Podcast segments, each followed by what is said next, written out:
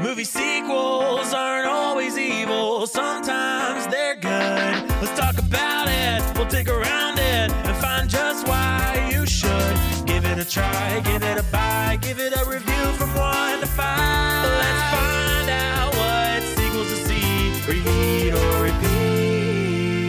Tron came out in 1982 and is rated PG. It spawned one sequel, Tron Legacy, in 2010 and is also rated PG. I'm Josh Billups, and with me today is my guest, Jonathan Nicholson. Hey, what's up? And today we're going to discuss which film of the two Tron films is the best and which one is is not. And the answer might just surprise you. All right.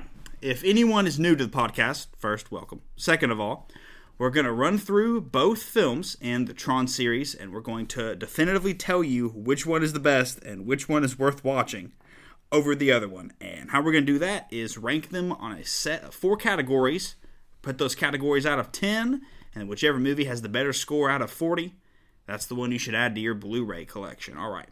So the categories we're going to do are story, characters, art direction, and action. And as we always do, um, I like to have my guests pick the series. So, Mr. Jonathan Nicholson, as an esteemed musician and electronic musician yourself, what made you want to pick these Tron films? All right, yeah. So, I in like late middle school, early high school, I was a huge Daft Punk fan, and they did the score for Tron Legacy, and so there was a lot of press and hype around the movie, pretty much solely because they, They did, did. that soundtrack. They did that score, um, so that was really one of the main reasons why. I wanted to go see Legacy in the first place. I didn't have a personal connection with Tron before that. Um, Daft Punk was kind of my gateway into that.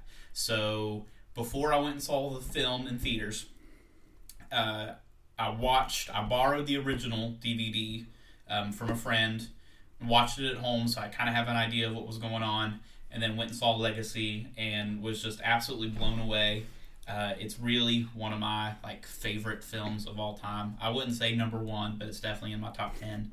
Uh, and so, and it's one of those. It's it's interesting because it's not necessarily a direct sequel. It's almost like a reboot. Exactly, that's how I felt. Um, so, I think there's some interesting things we can talk about with it. So I'm excited to to get rolling. Me too. Um, my personal connection is kind of uh, my personal connection is in the eighth grade.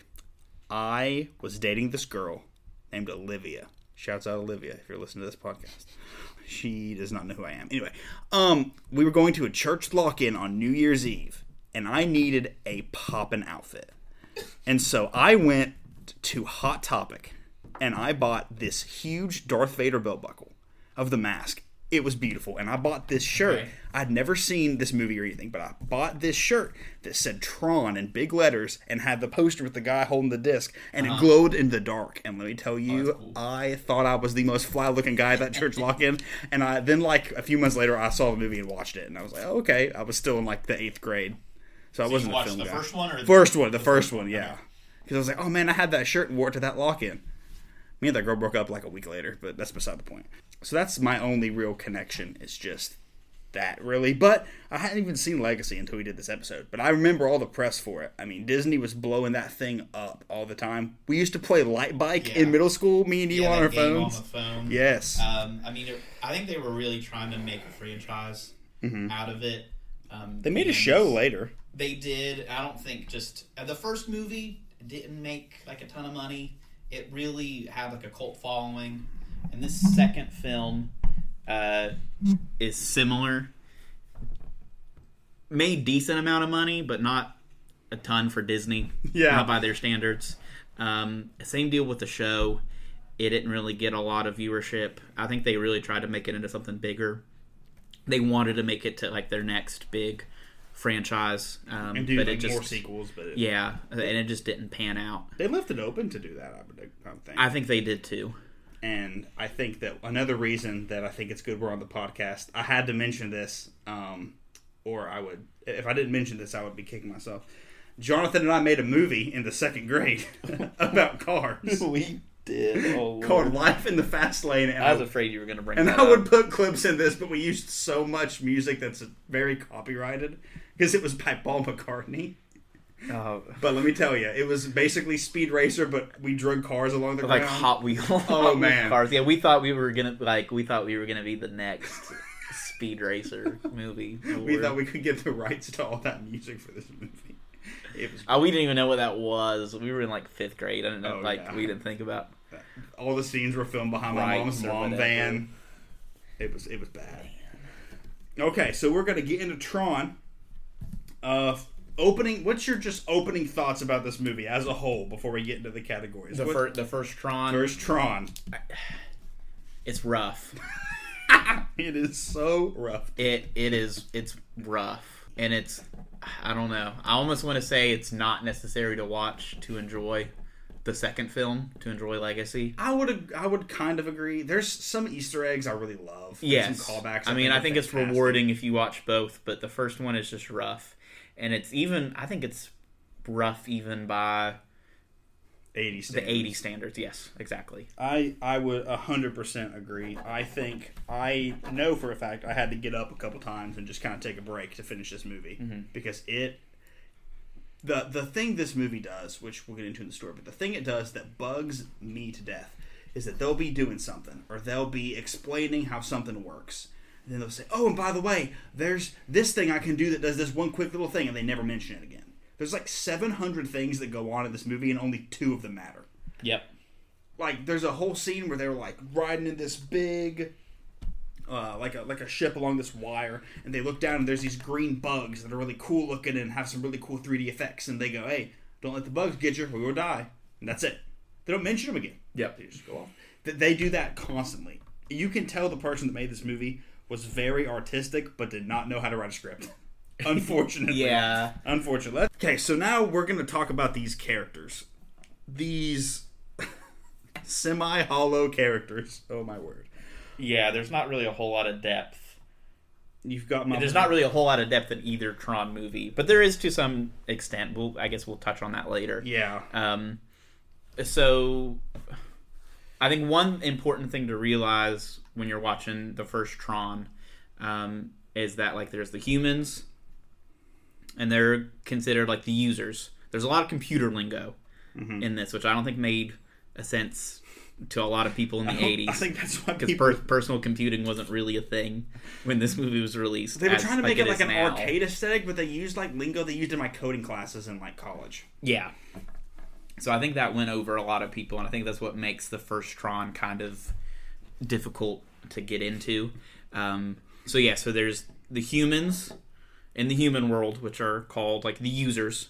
You know, they're the computer users, and then there's programs in the computer world, and so the users write their own programs. Um, you know, because back then there wasn't like the internet, or there wasn't you know there wasn't like inner device communication like there is now so they would write their own programs and those programs would have the same likeness as the user. And this is important for when we get to the story later. But so like so the so we're talking about the characters. Kevin flynn is our main character uh, played by jeff bridges. Oh, yes. Mr. Jeff. glorious jeff bridges Glorious Jeff Bridges, who acts like Han Solo the entire movie. he literally is that character. The people Yeah. that I'll mention this several times. The people that wrote this movie, man, they love Star Wars. They think it is the greatest thing ever put cinema. Yeah, I, I think there's some there's some direct influence Oh there for sure. we'll get to that. So Jeff Bridges playing Kevin Flynn. He also he he's made a program called Clu, and so that program in the computer is played by Jeff Bridges as well. We have uh, Alan Bradley, that's one of Flynn's best friends at ENCOM. He's a user, he's a human, and then he he wrote a security program Called Tron. called Tron, exactly. And so Tron in the computer world is played by, the same Alan. character. It looks like him. Yes. He's trying to save the users because he's a security system, Yes. essentially. Um, Laura. Laura. Laura. Laura. Laura is kind of like the love interest of Alan Bradley's character. Everybody. yeah, she had, I guess she had a thing with Flynn. at some point They in all have time before the movie. together Um, yeah, she's kind of I guess just like the tension point in for the triangle. the film. Yeah, uh, and and she is represented as a program in the computer world. You know, just one of the main things just to understand is like because sometimes that line is kind of hard to to tell. It's like, well, these actors are all playing. Mm-hmm. They're all in the same roles, And but they are different characters. the thing that made it hard for me to tell at first because I hadn't seen this movie in years is that while in the art direction I'll talk about how much I appreciate the fact that it's a monochromatic color scheme for all the characters, so that way you can see their lights. I think that's very clever. Yeah. But it's kind of hard to tell who's who when everybody looks the exact same as far as color. yeah, You have to it's, look at It's hard to sometimes tell the difference between Tron and, And- uh, Jeff Bridges. Yes, exactly. It's really hard. You have to you have to Kev- wait for Kevin Jeff Flynn. Bridges to talk and make a Han Solo line, and you're like, it's Jeff Bridges. yeah, It and then we've got Crom and Ram, yeah, and those are kind of just allies, ally programs in the computer. the C-3PO and R2D2 of this movie, yeah, and uh, and they're really just throwaway sidekicks. but they try to make characters. They try to make Ram have a climactic death sequence you're supposed to care about. And I could not care less that his character died. Like it's it's so dumb. It's so dramatic. Like he's sitting there and he's like, "Get uh, Flynn." he's like coughing and he's like, "You gotta save the users." And then he's like, and then he's like, "No." And like this, the the music's playing, and I'm just like, "This is not. I don't care about this character." Like, Mm-hmm. kill Tron. Like, almost make him die, and then I'll care. Or Yeah. Laura, but not Ram or whatever. Then Yeah, they were just throwaway Then Crom dies, and nothing happens with him. You're just characters. like, yeah. So, and then our next and I think last important character is Ed Dillinger. Mm-hmm. Uh, and so he's the CEO of ENCOM, and ENCOM is kind of like the Microsoft or Apple Yeah. in in this cinematic. They make games world. too and all kinds of stuff. Yeah, they they're developing programs and games, and they have contracts with the Pentagon mm-hmm. and military and and things. And so, but Dillinger is a he's like the senior executive vice president. He even has like the big ENCOM. evil office Yeah, overlooking the whole city, overlooking everything. I mean, the movie's very. I will say this. We'll, we'll get into it, but I think that the use of the whole scenery is really nice. Yeah. Even in the first part, like I think the part in the human world I really like, but when we get in the game, I lose a little bit of interest. Yeah, I think it's more interesting visually in the mm-hmm. human world in the fir- in the first because all the architecture is so good. Mm-hmm. Um, and then the master, And so yeah, so so Dillinger is represented in the computer world as two programs, Sark, mm-hmm. And then the Master Control Program. Yes. So the Master Control Program is kind of like uh, the senior executive vice president of the computer world. He's the head honcho in the he's computer Darth world. Vader. He is the overlord. Yes. Um, and so, in that master control program is kind of he's artificial intelligence, and he's going rogue, um, and he's He's like sucking up programs' abilities for himself. He's trying to become the ultimate. yeah, he's trying to become like the top program. He says he's like fourteen hundred times more efficient than a human at doing all this stuff. Yeah, like he at one point it said like the uh, the MCP for Master short, you know, Master Control Program, is getting so intelligent it's targeting the Pentagon's and the Kremlin's computer programs. Um, but so the main tension point in this film, so Dillinger thinks that the MCP is starting to get too big for his britches, um, and wants to dial it back, but the MCP has become so Powerful. powerful and advanced that it threatens to publish the truth About Dil- about about Dillinger, Dillinger and Flynn. which is that Flynn made the game called Space, Space Paranoids. Space Paranoids. He made this game, and Dillinger took credit for it uh, and that's and stole the computer program, and stole the names and everything, and Yeah. then fired Flynn. yeah, well, yeah. So Dillinger got those programs, took credit for him, and that kind of led his rise to Power. power in in com. And so Flynn is trying to get into the computer to get that data back and information back. And he still had access to everything until he banned level 7 access. yeah, Which everybody had, including Alan, who made Tron, and Laura had the access, so he kind of banned everybody. Yeah. Uh, yeah, the I mean the the plot is like way too convoluted to talk about in a short form podcast. so just just watch it or don't. We'll talk. Well, Take- take and- our and- word for and it. Before we continue, there will be spoilers in both sides of this. Oh heck yeah. Heavy spoilers. Um, so so yeah. So, Uh, they're they're they're just whatever. Like the, I mean, not that they're bad, but the best character is probably Jeff Bridges. He's got some fun lines. He's got some. The dialogue's pretty good. Like the dialogue between the human characters is nice. But once you get in the game world and everybody's talking like this, and oh, we forgot to talk about what's his name. He's in it for a little trapezoid body. What's his name? Starts with the letter D. He's the gatekeeper or something. Oh oh Yeah. Uh, g- goodness. He looks like a turtle. He really does. it was uh He's dumb. Dumont. Dumont. I thought it was Dupont or something. Dumont. Dumont. So his human and like the human world is Walter Gibbs, and he was like the founder of ENCOM. and he gets a And uh, he's he like- gets fired in a scene with Dillinger. he gets fired because he he voices his concerns about the MCP and thinks that Inc- and basically thinks that ENCOM is not being run the way it should be. and Dillinger's just paranoid at this point. He just fires everybody to get him out so he can handle it. Yeah. And Dupont. So uh, so yeah, so du- Dumont is in the he's in the computer world, um, but he I don't know he's kind of like the Yoda. I'm telling gonna you, make- I'm telling you. If you're gonna make the Star Wars connection, tell- he's the Yoda. Can you not tell me that everything in this movie is just Star Wars? The shots of the ships, they look like they're out of Star Wars. I think they were trying to go for that The aesthetic. but- Tie Fighters. yeah, they're yeah. and the MCP literally comes into people's like offices and talks like a hologram and force chokes them.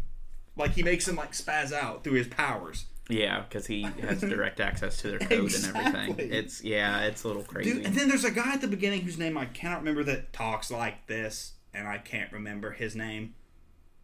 I, it could be anybody. Yeah, could Which be is anybody. the thing. Yeah. So so yeah. So the, I think the characters in the first Tron are pretty one sided. Not a lot of depth.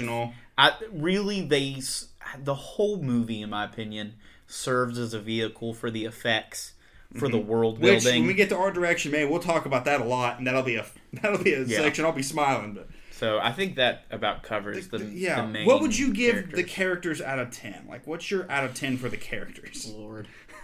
Uh, There's not too many to care about. I- like a four. I, I said a five. I said a five. So that I'd means probably we do a give. four. Yeah, because there's just nothing to get excited. They're not memorable. The only memorable one is Jeff Bridges' character because he's acting like every character in an '80s movie, which is the smart off. What's going on here? I don't know. I'm gonna make a witty comment. He's playing every Kurt Russell role in this movie. Yeah. he's playing Kurt Russell in Big Trouble in Little China. He's playing Han Solo. He's just. I'm gonna say some witty dialogue, which is good dialogue, but it's just it's whatever. Yeah, four point five for the characters. Good. Let's, let's get into the let's get into the story. Um, Okay. The story of Tron. I don't fully understand it. Like, So the plot is basically given in like the first five minutes in a very convoluted way. yes, it starts out. Holy goodness. You think it would start out if if if you've watched it, you think it would start out in the human world, but it actually starts out in the computer world. Um, so first, I think you have to understand that in Tron, you know, there's the there's humans, which are considered users, like computer users. There's the programs. and then there's programs and the programs are in the computer world um, and the programs have the same likeness as their human so the actor or actress that plays um, the user in the human world also plays that program in the computer world Which Um, I think that makes it kind of so who the villain is is so obvious because it's obviously dillinger Dillinger. It's Dillinger is the villain, and he's also Sark, and it's completely obvious. Like Yes. I saw Dillinger in the office talking about talking to that one employee about how we're gonna take control and all this stuff, and then it pans to the world, and then the master controller is talking to Sark, and it's the same face as Dillinger. Yeah, and and, I think- was like, "There's the mystery." and they're trying to show they're trying to get um they're trying to show that parallelism Mm-hmm. that you know th- so you know there's the humans and the users and the programs, and they have the same likeness. It's a little on the nose for how I like my storytelling, but I get it. It is, but it's there's a lot of kind of cliches. Uh, Gracious. Okay. So now we're gonna go on to the story, which is also one dimensional. yeah, I mean, if you had a hard time trying to keep track of the characters in the human world and in the computer world, Wait the till story. wait till they add random bits of detail that aren't gonna matter every yeah. ten minutes. So we touched on it for a bit. You know, the, you know, the master control program is trying to uh, maliciously take other written programs, powers, abilities, and data sets Mm-hmm. and make them take over the world, like kind of like how 9000 2001: A Space Odyssey. Yeah. Same situation. So if the MCP thinks that you're a useful program and will make him more powerful, he he'll her. take your punc- functions, and if you're not, he sends you to the game grid Mm-hmm. to be wiped out. Which the game grid is arguably the most memorable part of the movie. Yes, that is what makes Tron. It made it Tron, marketable as well. in my opinion. Yes, when exactly. they made games like you know, Light Bike and the Tron games and things. And so, but these games are are pretty much rigged. I mean, if you if you go to the game grid, you're pretty much expected you're gonna be You're gonna terminate it. de-rezzed, Yeah. de-resolution. You're gonna you're you're gonna die Which in is the the, is world. the in 1982 is the average day person gonna know what resolution means? they're not going to know what half the words mean. I think it makes. I think it.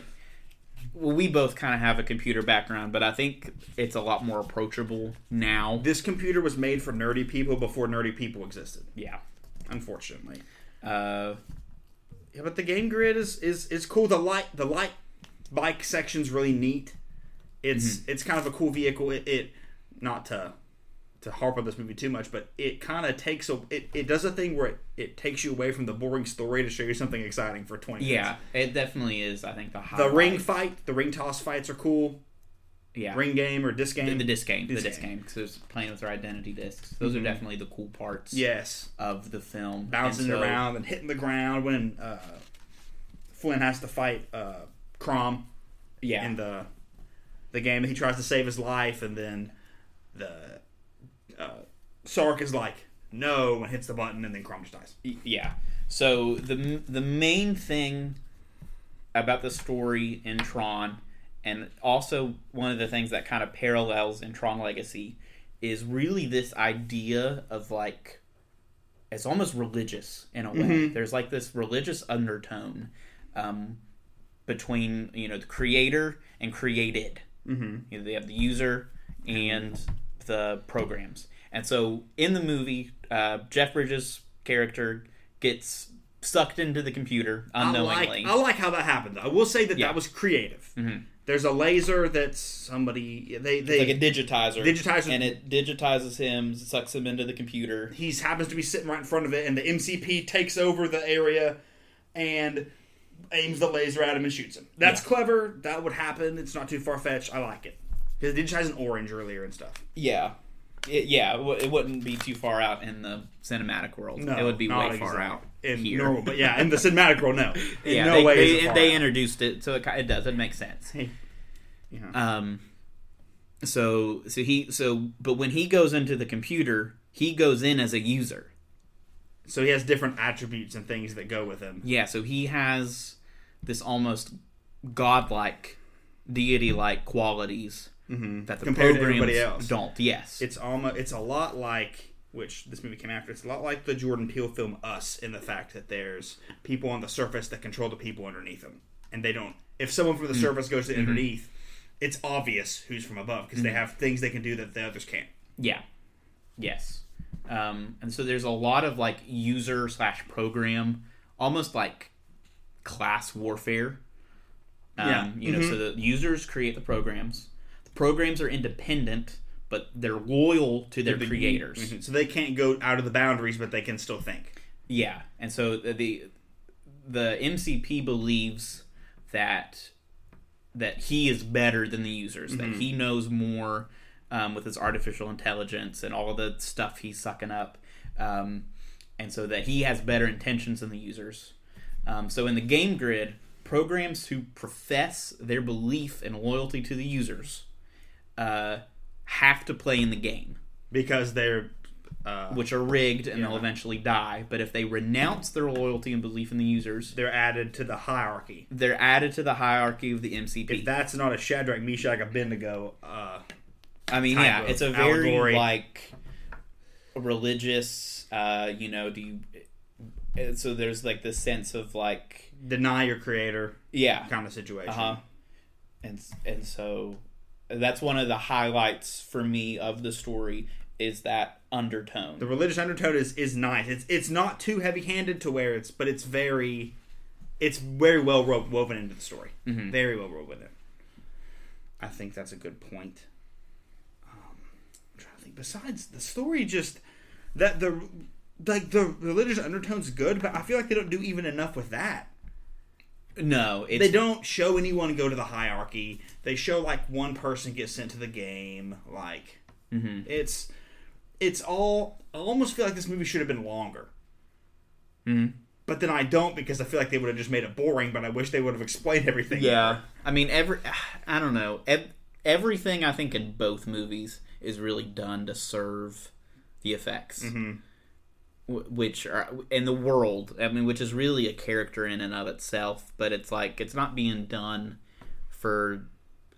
It's not trying to win an Oscar. No, no, no, no. It's, no. it's trying to give something cool to look at that people have never seen before. Speaking of winning an Oscar, the first one was disqualified from like the effects category Was it really?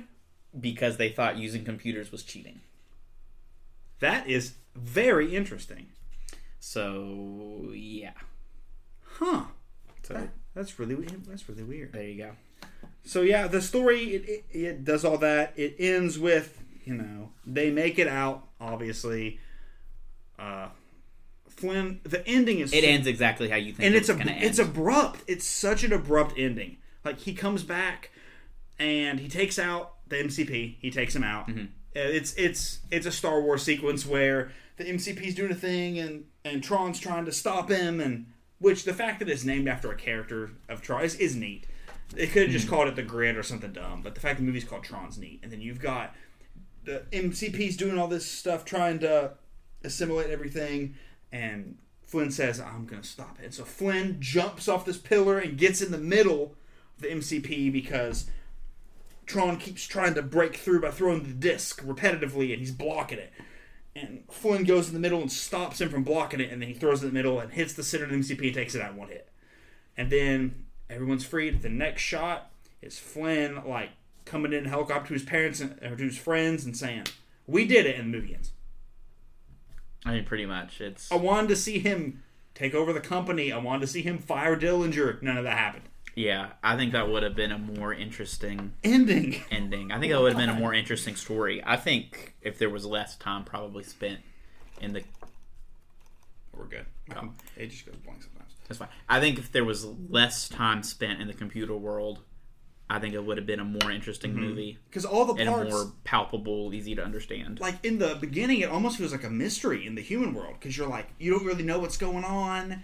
They're trying to get Jeff Bridges to help them. They go to the arcade, which is a really neat scene where they're talking about all the reasons he got fired, and we got to figure out what's going on with Dillinger. And then they go in the computer, they hack into the uh, what's the business name again?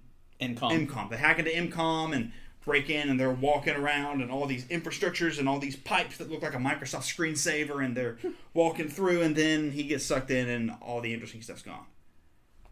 Yeah. Um, what do you give the story out of ten, Jonathan? Oh my word! Probably another four. I was also going to give it a four. I mean, it's it's a little rough. I'm going to give it a four. I hate to do it to people that hardcore love. Now here we can talk some good stuff. Here we can talk about the art direction. Yeah, It's okay. So maybe, you got some complaints about that too.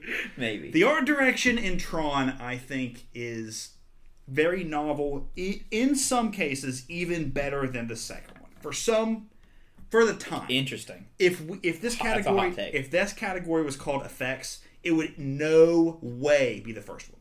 In no way would it be the first one because the second one has so much ingenuity. But I think the the color palette, which this is the art major talking, but the color palette, the usage of the monochromatic colors, like the fact that one thing I think is super interesting about it is that everyone has grace like they're all grayed out. So everyone's just monochrome. It's just gray skin, gray outfit with accents of lines. And I think that is very interesting because all you see is the lines, just kind of like Yeah. how the only thing that matters about the character is whether they're good or evil. Yeah, and so so like pretty much like the good Blue characters are blue, and the bad characters controlled by the MCP are red or orange. are yeah. and I think that's a very interesting color choice. All the usually every bad associated thing has some kind of red tint to it. I think the fact, and we'll get into this. My biggest complaint about Tron Legacy is it knows two colors, three colors. It knows dark blue, b- light blue, and orange and yellow. And this movie knows the rainbow. Some things are purple, some things are blue. I think this movie uses every color extremely well, but keeps the reds and the blues for who's good, who's evil. There's only like one scene though that has all those colors. There's, Like when they go into that, like that's about like maybe three fourths of the way in. Uh, F- Kevin Flynn is in like it's like this weird neon city, Mhm. and that's when which I don't know what really that served in the film, other than just I guess as an excuse to have all those Oh, colors. colors. Um, I mean, really, that was about it, Well, and that was a good change of pace. It was like because it that was something that I caught when I rewatched it because I didn't really remember that Mm-hmm. sequence or all those colors.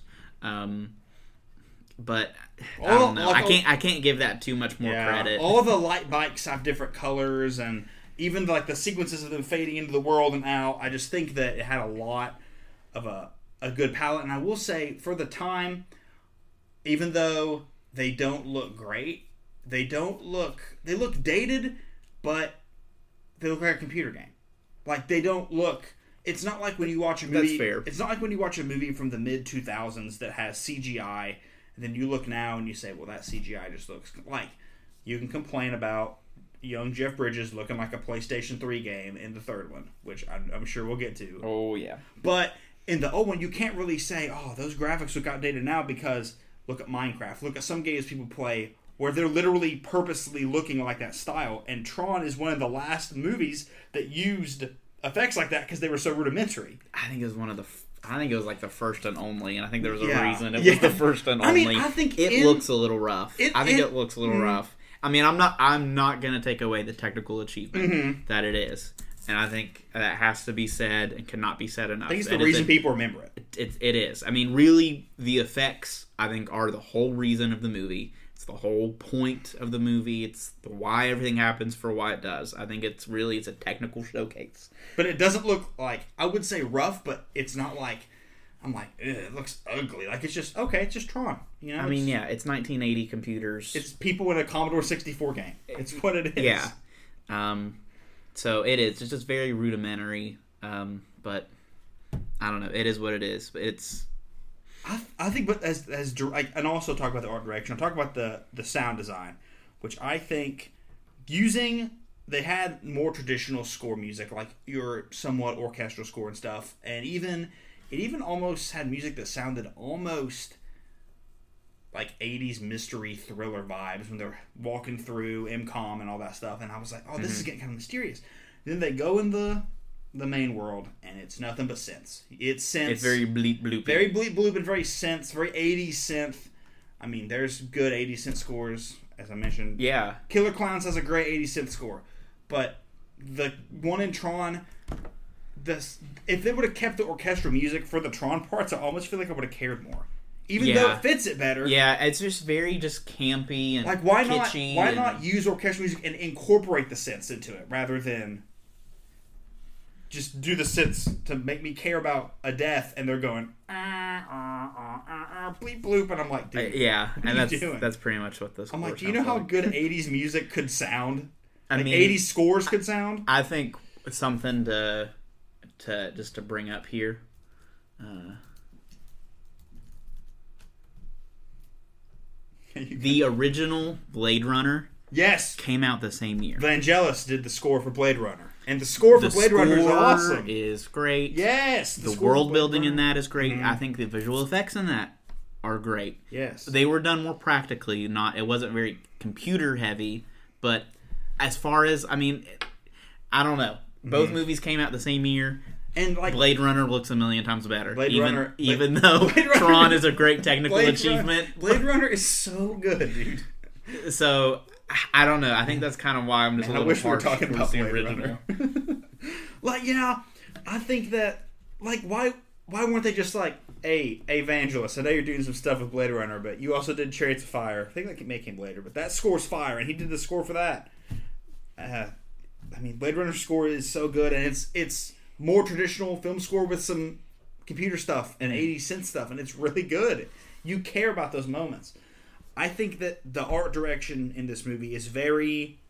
It doesn't meld anything together. It keeps the real world parts so separate from the other ones. You can literally see the point it changes. Yeah, and that's good. That's yeah, a- in every aspect. yeah, that's good. I- once again, I think the the monochromatic people make it interesting. I think that the fact everything else is colorful. I like all the gradients used and all the just ships just flying over. The ship design's interesting. Everything's polygonal. Yeah, everything's all polygons and yeah, I mean, yeah. kind of because it has to be. Yeah, it's all shapes and It all has to be polygons, 'cause When, thing, computers when things crash, they don't explode; they just kind of crumble. Like when when Jeff Bridges is he's he's in. So there's these big machines that look like Tie Fighters, except they have really long legs on them, Uh-huh. and he's flying. The recognizers. that's what they're called. Okay, he's flying in a recognizer, and he's he's going to where all the people are meeting, and as he's flying. He's hitting some walls, and if you're watching a Mission Impossible film or you're watching any movie with a vehicle and it hits a wall, it'll spiral out of control. But it just literally blocks off. You know what I'm talking about? Piece Yeah. after piece, just he hits something and There's like no falls off. phys- there's, no, physics, in this there's movie. no weight. It just yeah. Everything is weightless in this movie. yeah. So so what score would you give the art direction? The art, the art. I mean, you're probably not gonna like my answer. I'd give it like like a seven and a half, probably. Maybe It's generous, but it's fair. maybe a seven and a half. Because it's it's maybe the only thing I like in the old one over the new one. Really? Yeah, better. I think I might. Oh wow. I might. Hot take. Hot take. I might be a- compared to my opinion. I might give this. I think I'm gonna stick with seven and a half. There's some things I don't That's like. fine. Stick your guns. I'm gonna stick your seven and a half. There's some things I don't like, but there's. I think that some of it, the the, they compromise a little too much on some parts of it, but I think seven and a half is good. So I'm gonna go with that. What's your what's your score? Uh, I would say a six. You're going I still- six. I think it's still positive. It's definitely the positive aspect about the film. And like I said, you can't understate the technical achievement. It was really one of the only films made the way it was. The it was backlit animated. So all of those lines and everything we keep talking about that lit up, that was all hand drawn, Yeah. hand painted on which is the neat. film cards. It's very neat. Yeah, and it was extremely exhaustive and extremely. Mhm. It didn't really pan out the way I It think could have. it, it I think should Tron could have benefited from a little bit more practical effects, like Yes. Blade Runner. Um, but still, a technical achievement for what it was. I still give it a six. There's a reason people I think remember that movie. Yeah, Now we got to talk about that. So we got to talk about the action in this movie. So now we're going to talk about the action in Tron. Um, category four. category four. With what we just talked about in the art direction, I feel like they keep the action pretty consistent, which is to the detriment of any character development this movie could have, which it has. Yeah. none. but it keeps things moving. And there's more action than there is story. Exactly. Um, like we said earlier, the game grid is definitely the most memorable And it's story good part of the film, and it is. It's good. I think it's the highlight of the. Mm-hmm. of the film, and that's where a lot of the action lies is in the light bike races and the disc battles. Um, when Flynn's driving that recognizer, Mm-hmm. um, which is you know kind of like a Tie Fighter as you referred it to. Um, a lot of the fir- uh, the thing about the action and which I, I've held off talking about it, but in the light bike scenes, they really used it well because they did the first person perspective, and in light bikes, you got to make the wall in front of somebody and crash them, and you'll be in the like the perspective of Jeff Bridges' character, and the wall will pop up and it'll turn, and it's just it's really put you in the seat. It's yeah, really neat. Yeah, that and that first person sequence is definitely I think one of the Highlight. computer highlights as Yes. well. One of the that's I think one of the parts where they used the technology Mm. to as like a strong point. Um, but yeah, The actions, the uh, the end fight's pretty interesting where they're trying to stop the Master Control and he's spinning and Jeff Bridges jumping in and Tron's throwing the discs. I mean, the action's good. There's not the the action throughout is just them going from place to place. It's them. Uh, there's not a there's not a space battle in the first one. That's the No. second one. There's not a space battle in the first one. Oh man, that space battle is so good. anyway, um, when they uh they'll do different things and they'll go from place to place and they'll oh man we gotta do this. Hey, watch out for that. Hey, oh I got this little bomb. I didn't tell you guys about it, but I've had this the whole movie. Throws it, does something. It's consistent. The action's there. I mean, it's for action. It's present. It's there, and it's the part of the movie that's the most engaging. Yeah. It's definitely the part that makes it watchable. I mean, it's really it's that game grid sequence that really I think sells the movie and and makes it. Um, If the story and the characters were better and they kept everything else the same, this would be a much easier watch. yeah. The two best parts are the action. What are you thinking for the action? It's kind of short, but there's not much to talk about. No, I think it's still. I, I mean, like I said, I've said it probably like four or five times already. The game grid sequences are the highlights of the film. Mm-hmm. Um, I'd probably give it a six. Okay, I said a seven. I think I just think that it's the parts that are the most interesting, and I think it's pretty above average on the action. So we'll do six and a half for that. That gives Tron a total score of. So our final score for Tron One is a twenty-one point seven five out of forty. That's a little rough. Yeah. Um. If you haven't seen it, I'm gonna be honest. It's on Disney Plus. It's on. Yeah, it's on Disney Plus. It's an hour and a half of your life Yeah, but that you'll probably won't get back, but you'll form your own opinions on. But- so it's but worth it. if if if you listen to what we're saying and you say, guys, I just don't want to watch a bad movie, go to YouTube and look up the the grid sequences. yeah, that's true. Go, look up best Tron moments. Yeah. The characters are not gripping. Like I'm not going to tell people to look up the stuff about the second one because I think the second one has a good story. yeah. so okay, so now that's Tron one. Now we got to talk about the big boy Tron Legacy. Legacy, the thing Disney, the thing Disney promoted for what seemed like years. It was such a well, it was a big deal because uh, Tron didn't really blow anybody out of the water out of the gate like when it first came out, but it really got that cult following. Mm-hmm. And so a couple years, I was maybe like E3 2007, 2008, not E3, um, Comic Con, For some reason, I was like, did they talk about it at E3? uh, Comic Con, Comic Con, yes. I you know, uh, 2007, 2008. They released one of the first like teaser trailers, and it blew up. and the 30 people that love Tron rejoiced. And they and then they announced Daft Punk was a part of it, and then like Everybody the whole else world got a rejoiced. part of it. Yeah. Oh, yeah. Um, yeah, I mean, truly, that was the whole reason I was even interested in the film. Uh, was that Daft Punk score, which uh, I'm sure we will probably talk more about Oh, later. they, they, but- they kill it. Um, I'm excited to let's let's get into it. Let's get into. Oh, So- first, first off, I will say that well, we'll, we'll get into it. So we'll start with the characters again. Like we're flipping the script on this just because Tron is all about understanding the user program switch and talking about characters is good to talk about first. Yeah, which interestingly enough, in Legacy, I don't think they play on that as much as they did in the first one. Yeah. there's still the the user and program like creator created thing going on uh, but we don't so much of the time in the film is spent in the computer world that you don't see the program's user like analog Mm-hmm. um so but yeah so it, so let's go let's get into these characters so obviously uh we have jeff bridges again He's back. kevin flynn He's back doing two roles technically. He's doing old Jeff Bridges and young Jeff Bridges. Yes which yeah his performance is good as both. I will say that. We have Sam, his son, yes Sam Flynn. Kevin Flynn's Jeff Bridges character. yeah kevin flynn is jeff Jeff bridges, Bridges. character Sam Flynn. You've got uh, Quorra, who is sort of Jeff Bridges' quote unquote assistant apprentice. apprentice yeah Yeah, yeah, apprentice. You've got um, uh, Alan, He's yeah, back. Alan Alan's Alan makes back. a return. He's um, you got Dillinger's son who's in there for like a second. You've got all the people in the executive meeting. You've got who's the the guy that's leading the company. That's the people that are important, you know. And then once again, with saying that Dillinger's son is in it, you get a lot of good callbacks. Oh, uh, Zuse, Zuse, which Michael Sheen. Michael Sheen does play Zuse. I one thing I will say Uh, he's one of my character highlights. One thing I will say about about Zuse is specifically something that this movie has a big advantage of compared to Tron is Tron said, "Hey, we're making a space movie.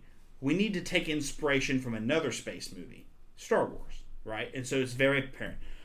This movie takes inspiration from a lot of space movies, so you can't say that there's one particular movie it takes stuff from, but it borrows things from other movies that are really good. Like I don't know if have you seen the film The Fifth Element with Bruce Willis?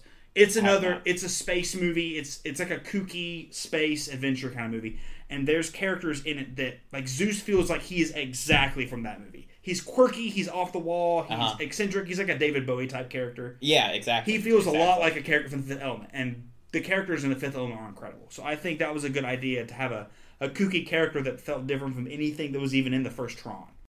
When Flynn entered the space, ah, everything changed. I've never seen anything quite like it. The awe was palpable. Zuse is a good character. His reveal is really neat. His reveal of, "I'll take you to meet Zuse," because I don't want people to know who Zuse Yeah, is. he's he's first, Zuse. he's first introduced as like a gatekeeper to Zuse, like he's like the doorman.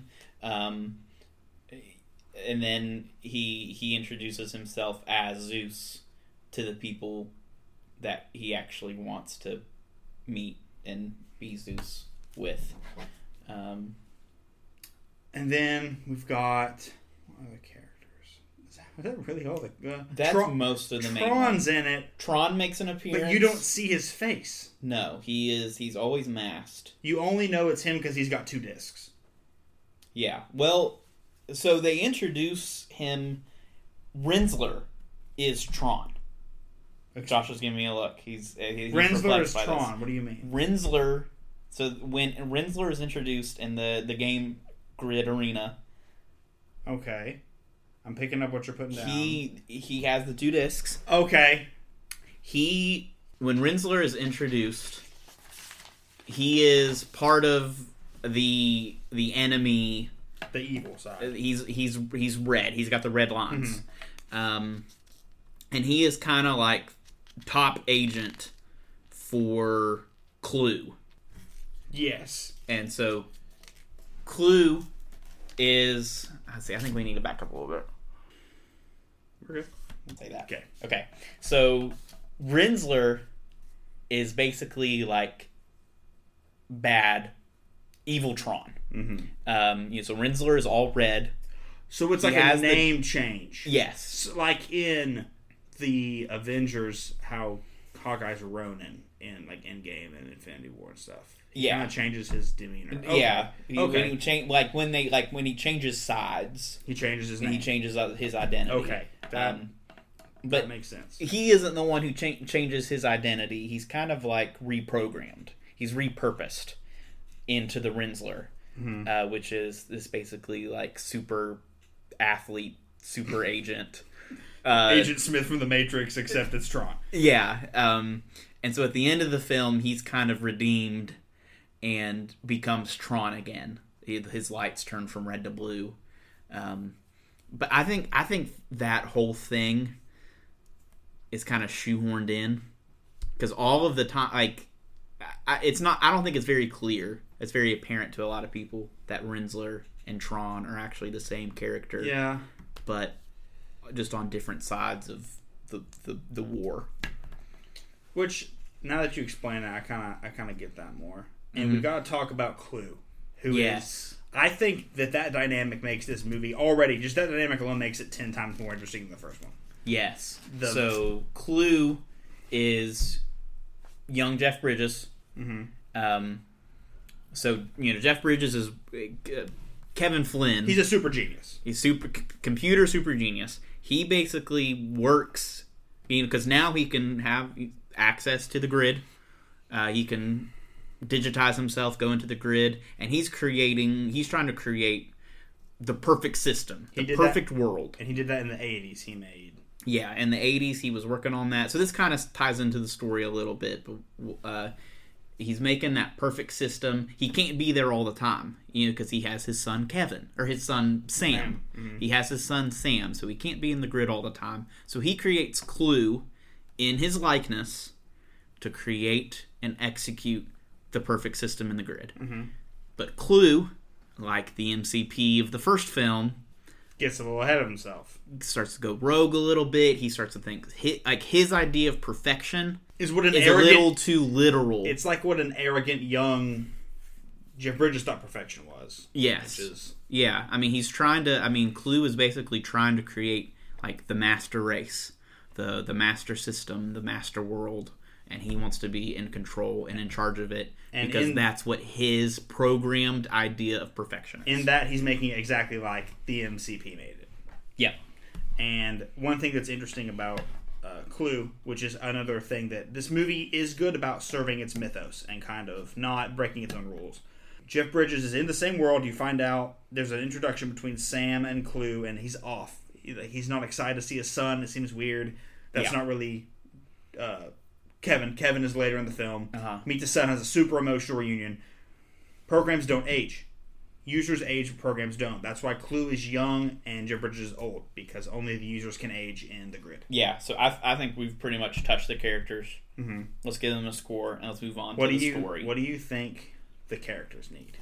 Uh, I think so. I gave it a four on the first Tron. Mm-hmm. I think, I mean, I think the characters don't have a whole lot more development, but I do like. They have enough. I like the mix of characters a lot. We'll get into development with like Quorra and stuff. Uh-huh. Her I, character's I really like good. the mix of characters and the cast, uh, which is different than characters necessarily, but I think the cast really plays out their characters. Mm-hmm. They're better than the first one. Mm-hmm. A lot better than the first. Yeah. I think I'd give it a six. I also gave it a six.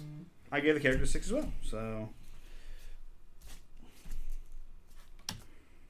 so they give us the a six. It's story time. What we Oh, think about the story. of Tron, which is Man, it's so much better than the it's first. so good. It's all it makes.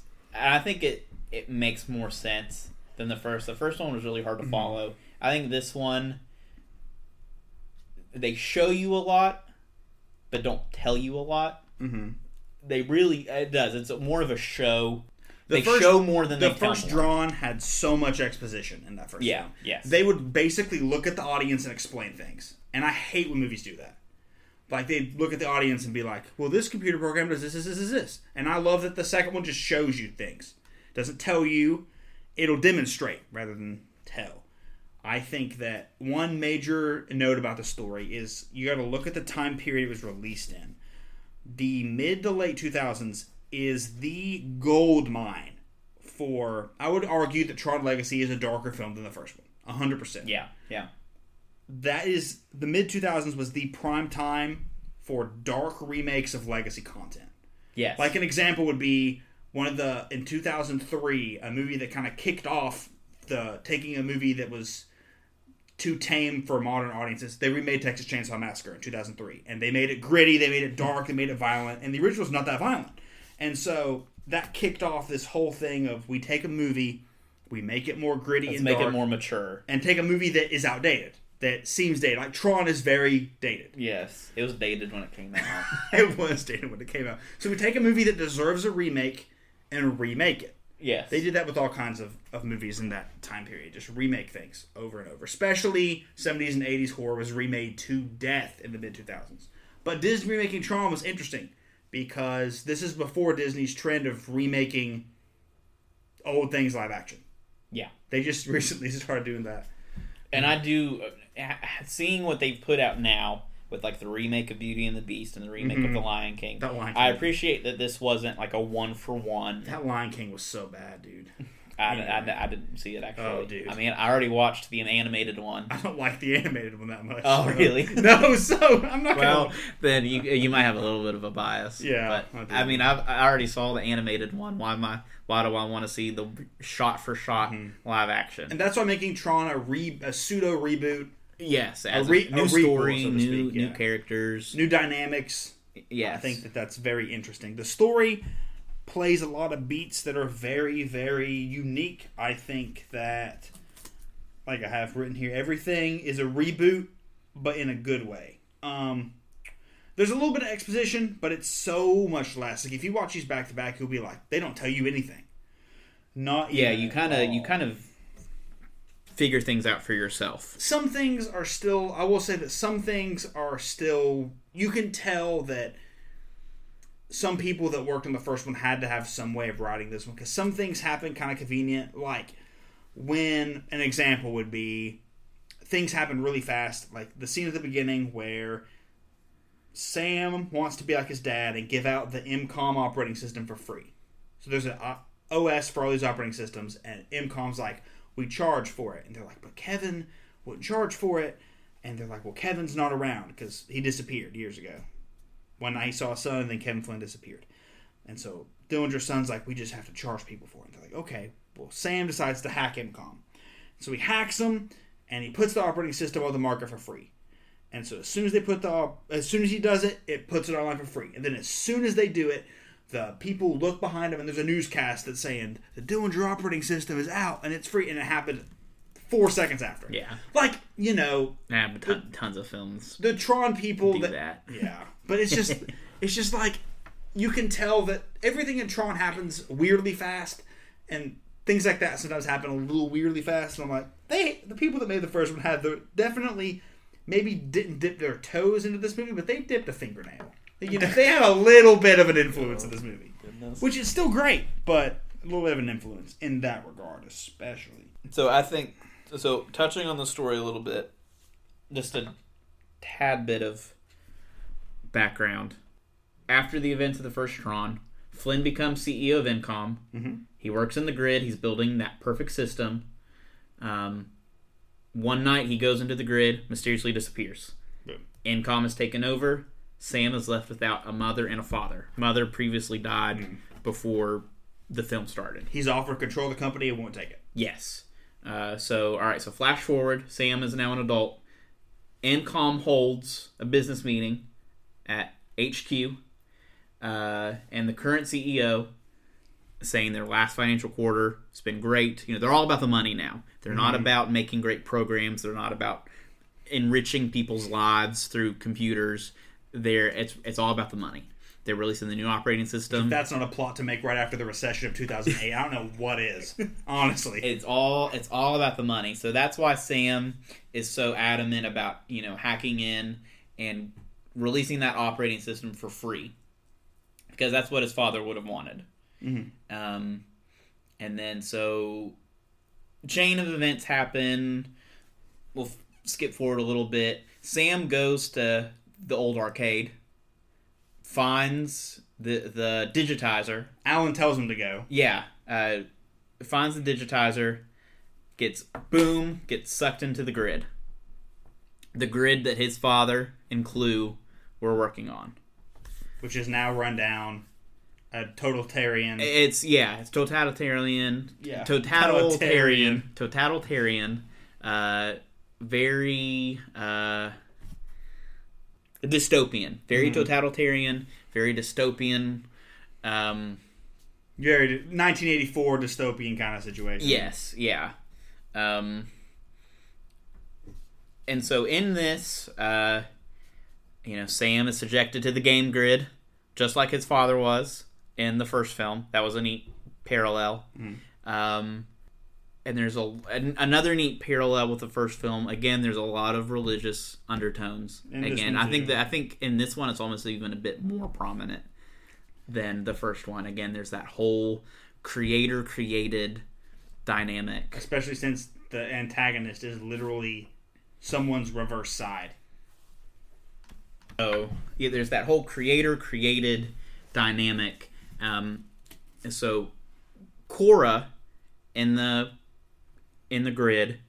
Uh, she is an ISO program, uh, and the ISOs aren't created by anybody. They just showed up. They manifested themselves in the computer, and they're this this miracles of code. Which I would argue that was a little weak. I I was like, what? like, of course, and and I was like, oh, the girl's gonna be an ISO. Like, I immediately said that. I, Uh-huh. said there's because ISO. that's kind of like a twist. They yeah, they and I called it a mile away. the- yeah, Which, and I get that the ISO that can add to the religious allegory too, and all that. But I'm just kind of like, okay, like it, it just threw it in, and I was like, like you didn't get much development about with the ice, much about the ISO. Like you see one ISO and it's Quorra, and that's it. uh huh. They're just like she's an ISO. They don't talk about why they're important, why they're useful. It's just they're here, and that's neat. They're important and they're useful because they're DNA code. That DNA code, if Kevin would have extracted it Mm-hmm. and taken it, because you know because kevin can go in and out of the portal he can go from computer world Yes. to the human world if he takes that code with him i mean because that he's like that dna code is the purest dna code Because they there were is born from the computer. because they were they just manifested they're not of human creation Is that a? That's probably a religious reference to the death of purity and all that. possibly probably um so if he takes that code outside of the computer then that's you know ideas philosophies would change um diseases would be a thing of the past. Um you know new scientific theories would happen because of that pure code. So that's why Quorra is is like an essential character. Um because Clu in his chase for the perfect world, the Doesn't perfect think system, perfect. thinks that the ISOs are imperfect. They're, They're glitches imperfections. of code or something. Yeah. Uh huh. And so he he tries to wipe them all out. He tries to purge them all. and that's why it's significant that Quorra is the, the last remaining one, in my opinion, because her if if she gets out, if that code gets out, then that's that's what Kevin has been working for his whole life. That's why he was in. That's why he was going back and forth in the computer. I I guess they explained that. I did not catch that in any aspect. did I catch that? When did they say that? When did that escape somebody's mouth? So he talks about it. So Kevin Flynn is very like the dude. Very. In this film. It's literally played by the dude. I mean, it is. Jeff Bridges really hones in on the whole the dude aesthetic in mood. When does he not though? He didn't in the first one. I think maybe the first Tron would have been better if stuff- there was more the dude in Th- it. that and Starman, starring Jeff Bridges, are the only two movies he is not the dude in. So when when Kevin when Kevin and Sam reunite, and he's talking about why he got trapped in the computer and what he was working for and achieving in They- the computer. there's the scene that shows all the ISOs walk onto the he, scene. he he yeah he talks about it with with that introduction of of the ISOs.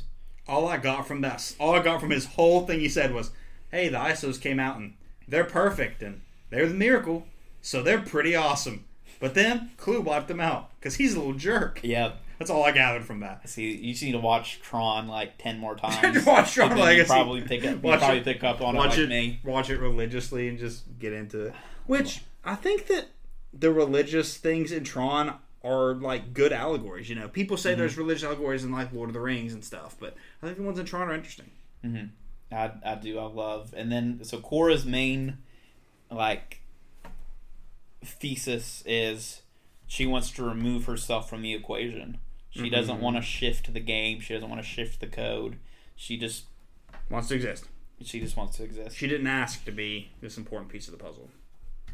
Um, and then there's the whole father son dynamic between Kevin and Sam, which I don't think they play on a lot because I don't know. Kevin was gone for all of Sam's life, mean, and then like he they suddenly you know reunite in the computer, and it's like, oh, it's okay. I forgive. There's the scene where they talk on the bridge, but that's it. We ask about his bicycle, motorcycle, and stuff. yeah, He's like, "How are my parents? They're dead. Oh, great. How's my bicycle? Eh."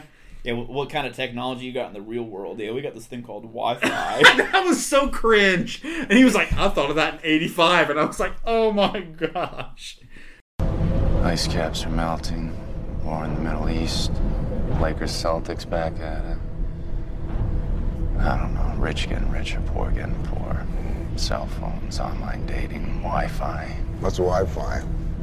Wireless interlinking. Oh, digital devices? Yeah. I thought of that in '85. That was the one moment that was a little crazy. I mean, I do like the father-son dynamic, especially at the end. Their characters That- have good chemistry, I will say that. yes, um, but there wasn't a whole lot done with it. But still, I still think it's a. And there's so many more just little things. I could probably like, I could probably go on a whole two-hour podcast about Tron Legacy alone. I just think Yeah. it's great in just so many ways. There's so many little details. One and thing things. that's way better about this than the first one is this kicks right off. There is not a big build up because the build up in Tron, while it's interesting, it's just like, okay, where are we taking this? Tron Legacy, it's like it starts. Sam does his thing. He's in the grid, and it's great. It's a perfect pace for this movie. This movie has very good pacing. It never drags. Yes, It never drags or repeats too many ideas. You know, it has one space battle. It has one main scene with the grid games. It has. It, it keeps everything fresh. Yes. Nothing yes, yes. super super drags or anything.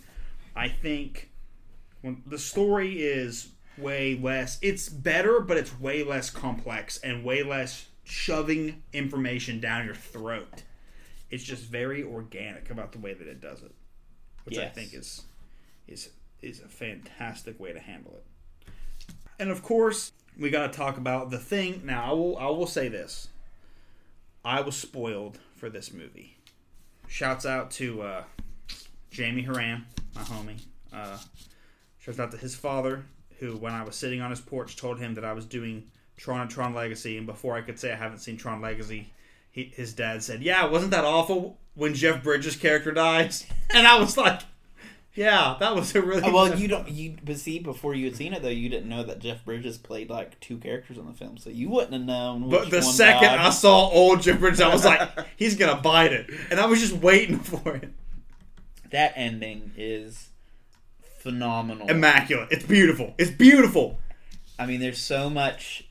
I mean, there it's all pretty much dialogue. It's not like there's fighting or a lot of But it's still tense. uh, not like a lot of hand to hand combat or anything like that. It, but Their it is. It's very it's on that- tense. They're shouting. They're because they're at this portal back to the real world. because the portal will close if they don't go to it in like And- eight hours. and there's so much energy there that it just it manifests itself on screen through like wind and, And smoke, smoke, and it's very And so powerful. Yeah, there's a lot of the things going on that just elevate that moment um, it, to be the big climax and the the final the final confrontation between Kevin Flynn and Clu. Oh when my god! Clu is standing on the bridge. Well, there's two Jeff Bridges, and they're Oh, on on a bridge. it's great. How can that not be great? Two bridges on a bridge. Fantastic. Clu is there, and he says, "I did everything you ever asked for. I executed the plan." Mm-hmm. Kevin says, "Well, yeah, as you saw it." When I was younger. Clu said, You promised that we would change the world together, and you broke your promise. Kevin says, I know, and I understand that now. But I didn't. Clu says, I took this system to its maximum potential. I created the perfect system. And Kevin, with the final, with the final blow, Let's go. the thing about perfection that is that it's unknowable. It's impossible, but it's also right in front of us all the time. We know what perfection is, but we Yeah. can't Yeah. grasp it. And you wouldn't know that because I didn't know that when I created you. Wham! I mean, that's like That's- the ult. Like That's that's, the deeper than anything the first Tron could even muster. great.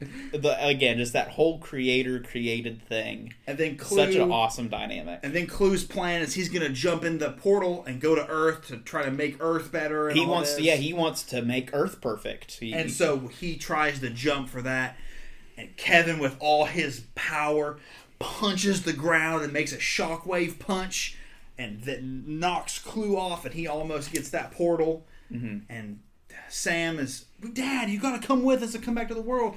There's so much stuff you've missed. And Kevin's like, I can't. And Quorra's like, he can't. This is what he has to do. Yeah. And then he brings Clu into him and absorbs Clu and explodes. And it is amazing. Yeah, so that was one of the things why uh, Sam asked, "Well, why couldn't you just you created Clu? Why can't you just shut him down?" And he said, "Well, by doing that, because he's such a part of me, It would we would both have to die. die, be res." And he does it. And so you Kevin sacrificed himself, and that ultimately that energy when they when they reunite, it destroys the entire grid. So it destroys everything that Kevin had worked for, and everything that Clu had created too. Mm-hmm. Um, and and Clu uh, right before right before they die, he says, "Why you know why are you doing this?" And Kevin says, "Because Sam is My son. because he is my son." Because he's, he's, he's like, I thought you loved me and all this. And he's like, because he's my son. Another, inter- yeah. another interesting story dynamic we didn't discuss that I think is neat is that while the first Tron was just a start the story, beat the bad guy, this is, hey, the bad guy's trying to get Kevin's disc, and he's been hiding to prevent him from getting it. Because if he gets the disc, he'll know everything about the system. Yeah, that disc allows Kevin to go back and forth between computer and human world. That's why Clu wants it so much, so he can go to the human world and expand his power and reach and create the perfect system in the human world. And what's more imperfect than our world? Like, Exactly. you know what? Another what- what religious do? allegory. Like, what would he do mm-hmm. if he got to Earth? And you know, what changes would he make? And that's also a good allegory to how the ISO that can be seen as a perfect thing because it wasn't created just like how humanity's imperfect.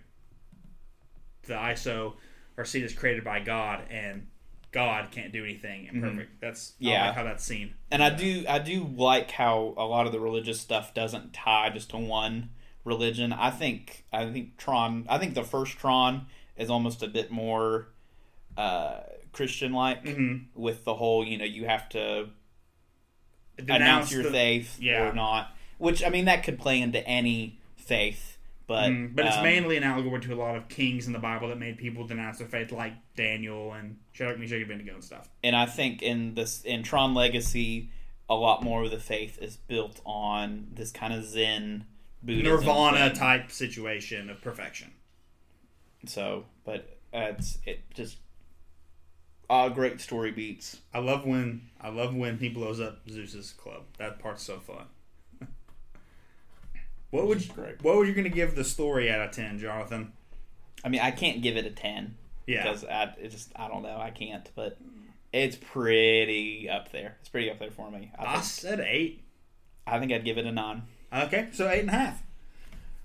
There's a oh, I'll- I guess I'll I'll talk about that when we get this. So we'll do eight on the story. So now we got to talk about the art direction. I know you've got some things to say about this because Daft Punk counts as art direction. Love that score. Their cameo is really fun in it too. Yeah, they make in the club, appearance in Zuse's club, in the club. I love their performances in and it's perfect. I mean, it's Oh, such yeah. a perfect cameo for them. You know, Mhm. it wasn't like shoehorned in. I think that was like it's like they were meant to be Mhm. there, and it's cool. Um, yeah, that really. Uh, Tron is a two-hour music video for Daft Punk. it is. I think that it's very interesting talking about the score, which is something I was noticing.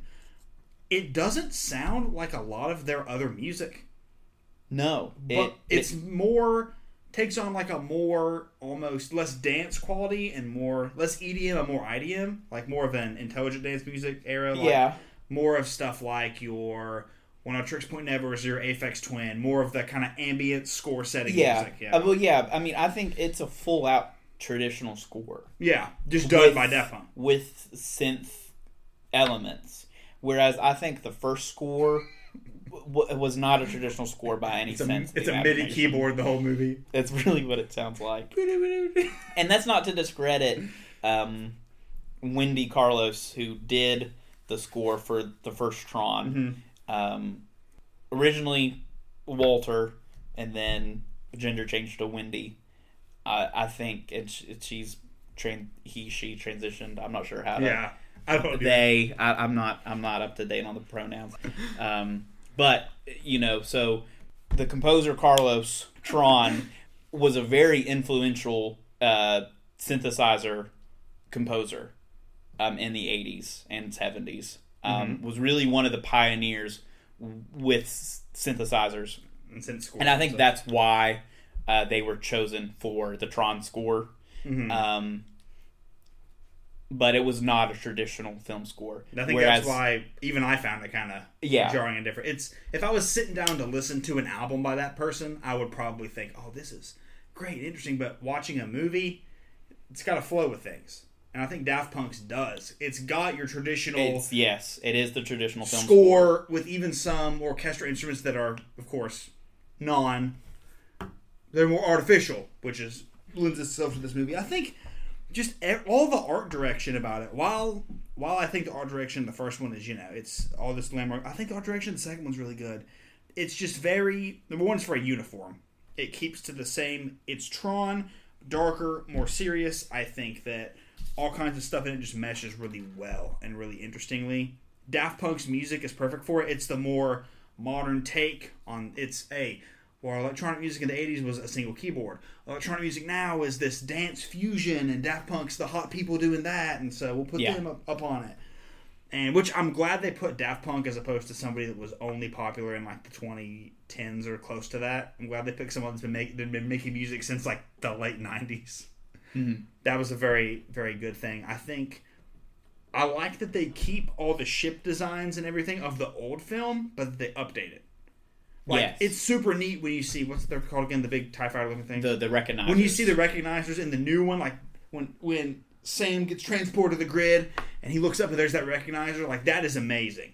Like it's just such a good callback, but it doesn't look goofy. It looks serious. Like it looks, oh, this is like a serious deal that this recognizer is going to take me up, and all the costume changes. Like they wore helmets.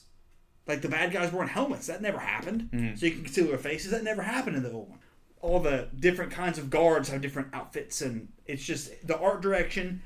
Like I bet there's a book somewhere that's the art of Tron Legacy that would blow my mind to just look at. Like I bet that would just wreck my whole world. So, fun fact about the world building of Tron Legacy.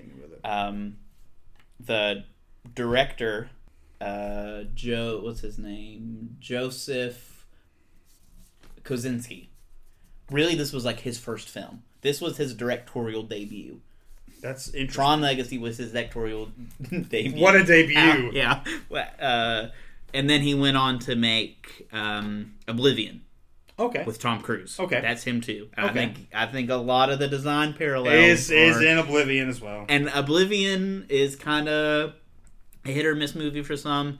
I love Oblivion, probably because I love Tron Legacy. Like I get it, I get what he's going for. get it. Anyways, um, he hired architects to be like the visual designers. So that's why so much of that world has like that symmetry and really looks like a designed world. It doesn't look like something just thrown together No. by like graphics artists or whatever. Like there was a clear vision for what the grid needed to look like because there's no there's no parallel to that in the real world. Like you know mm-hmm. what I mean? Like there's Yeah. no ref like if And you're you trying to recreate San Francisco digitally, You can do it. you can do But it because there's a parallel. There's an even in- actual San Francisco you can reference. There's not even really any like you can't say, well, all they had to do was redo the things in the first one. The first Tron just has squares that don't even have like edges usually. The only things they copied were the ships. Yeah. And they even made those look better. I think that's one of the reasons why the grid looks better in this film. Oh yeah. it's, it's not the same grid. It's original. this is the grid that Kevin Flynn, Mm-hmm. Clu, and Tron were working together to build and design. It's not a 1982 grid, it's a 2010 grid. Yep. Like it's it's the updated. It's been in a totalitarian disarray, but it's it's beautiful yet dark. Yeah. Like it's beautiful yet you can tell there's something sketchy going on. I think I think the art direction is is really good. While I think that the only reason I think that the first has such a good art direction is because it's impressive given what they could do. And while I think the art direction, the new one is good, it didn't Tron Legacy didn't break the mold with anything, if that makes sense. Like No, no, but- but, it's it's it's great. What would you what would you give the art direction? So I know I said earlier I couldn't give like the story a ten. Yeah. but I I, I think I'd give the art direction. A You 10. give the art direction I mean, a 10? I think it's I think it's one of the reasons why I love to rewatch it. Because the I just love to be a part of that world. okay, I get that. It's that. such a cool place with such a clear direction. Um, it's just like I just love to watch and just again just be a part of that world. How many times have you uh, seen this movie, Joe?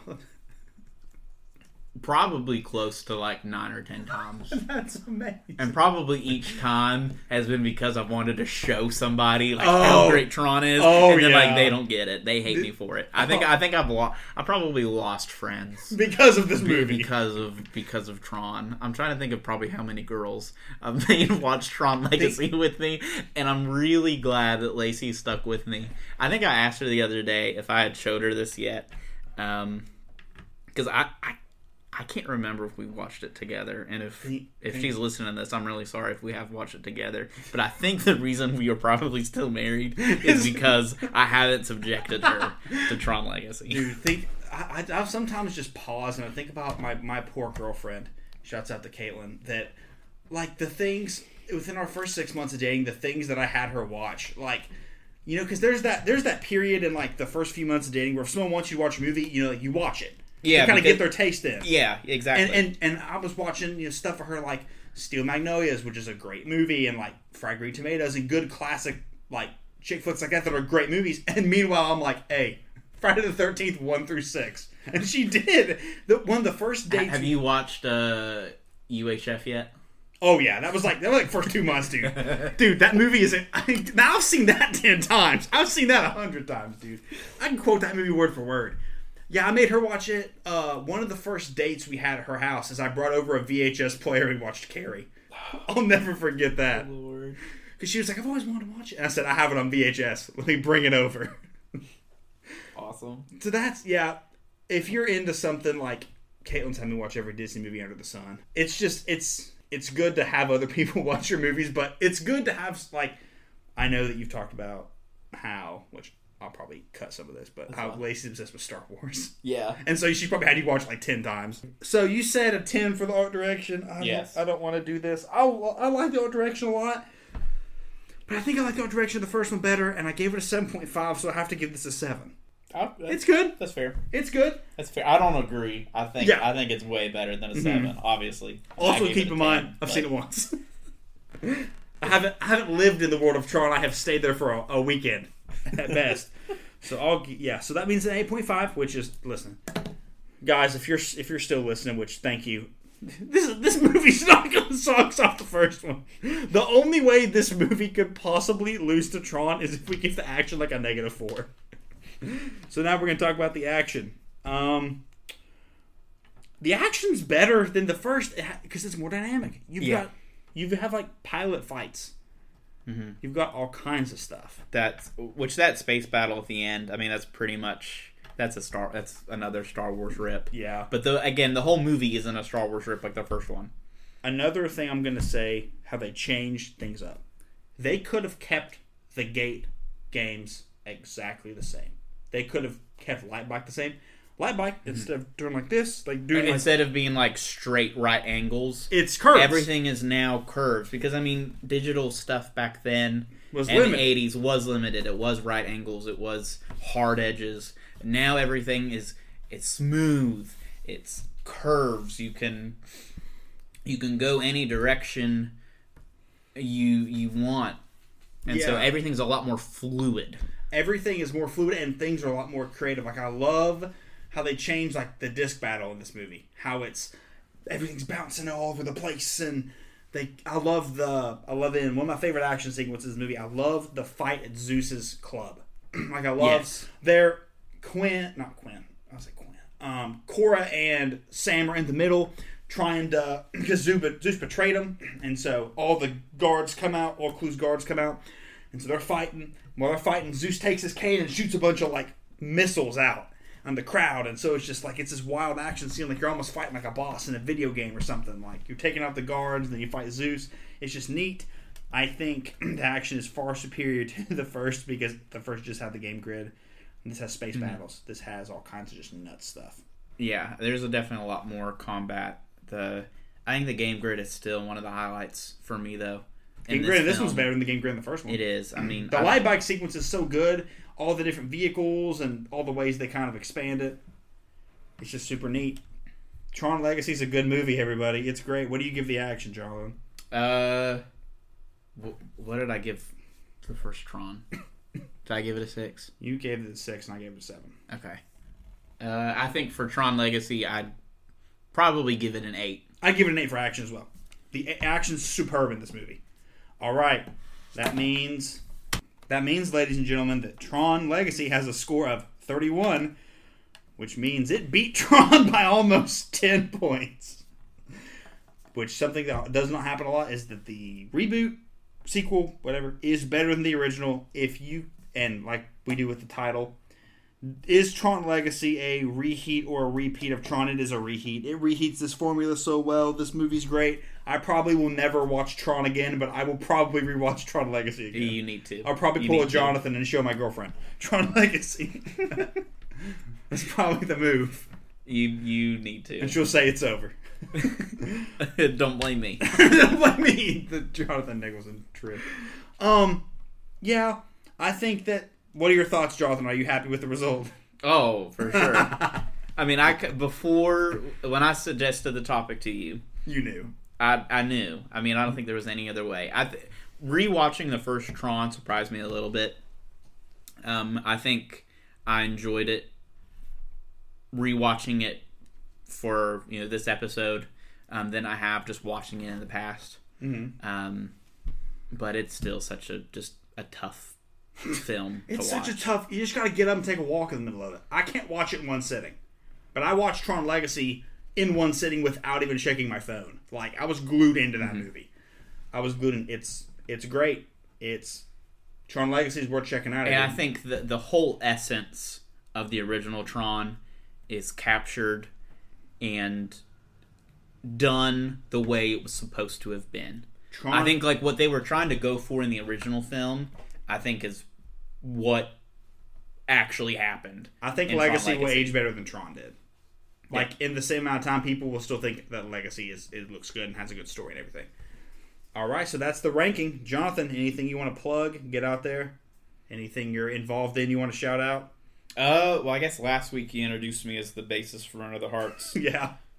So, uh, doing that, uh, we're just working, writing songs, uh, Hey. trying to do some live streams during quarantine. Uh, this was shot, or this was recorded during the 2019 COVID. 2019, 2020. This was recorded. this was recorded in the 2020 COVID 19 quarantine which is nuts. pandemic. It's it's it's getting a little better. It is. It's getting. It is. It's starting to get better, but we'll we'll see how that goes. But uh, you know, so pretty much all of our band related stuff is kind of Off. kind of just been taken off the table, You have a not by choice. you have an electronic music EP that I've listened to probably four times. I do. I do. think it's fun. I, uh, you can search Jonathan Nicholson on Spotify, Apple Music, Crystallize. It's a good one. Crystal Light, Crystal Light or Eyes? Crystal Light, Light. Okay. Crystal, L I T E. Crystal Light, baby. five track EP. I put that out in 2017. It's a bopper. Definitely inspired by Daft Punk and the Tron Tron Legacy. and the Tron legacy. Amen. All right. So that's going to be it for this episode. Um, I think next week my girlfriend's going to make me watch all the High School Musical movies, so that should be something interesting to discuss. Um, will I fall madly in love with Zac Efron? Who knows? We'll find out next week. Which one do you think is going to be the reheat or the? I've reheat? only seen the first one. I haven't seen the other two. She says the second one's the best. She loves that second one. And she thinks All the third one's the worst, but she still likes it. All right. But the first one was good. I mean, I'd give it like a probably like a seven and a half, maybe or an eight. Like it was a good movie. So maybe I'll like the other ones. All right, we'll see. We'll see. All right, tune in next week.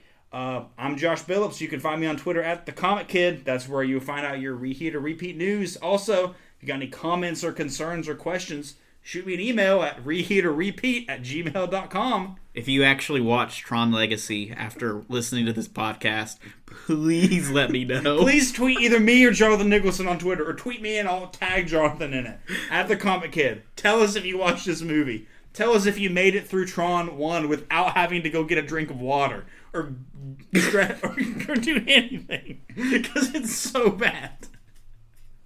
All right, that's gonna be it for this week's episode. We'll see you next week on Reheat or Repeat. Give it a try, give it a buy, give it a review from one to five. Let's find out what sequels to see. Repeat or.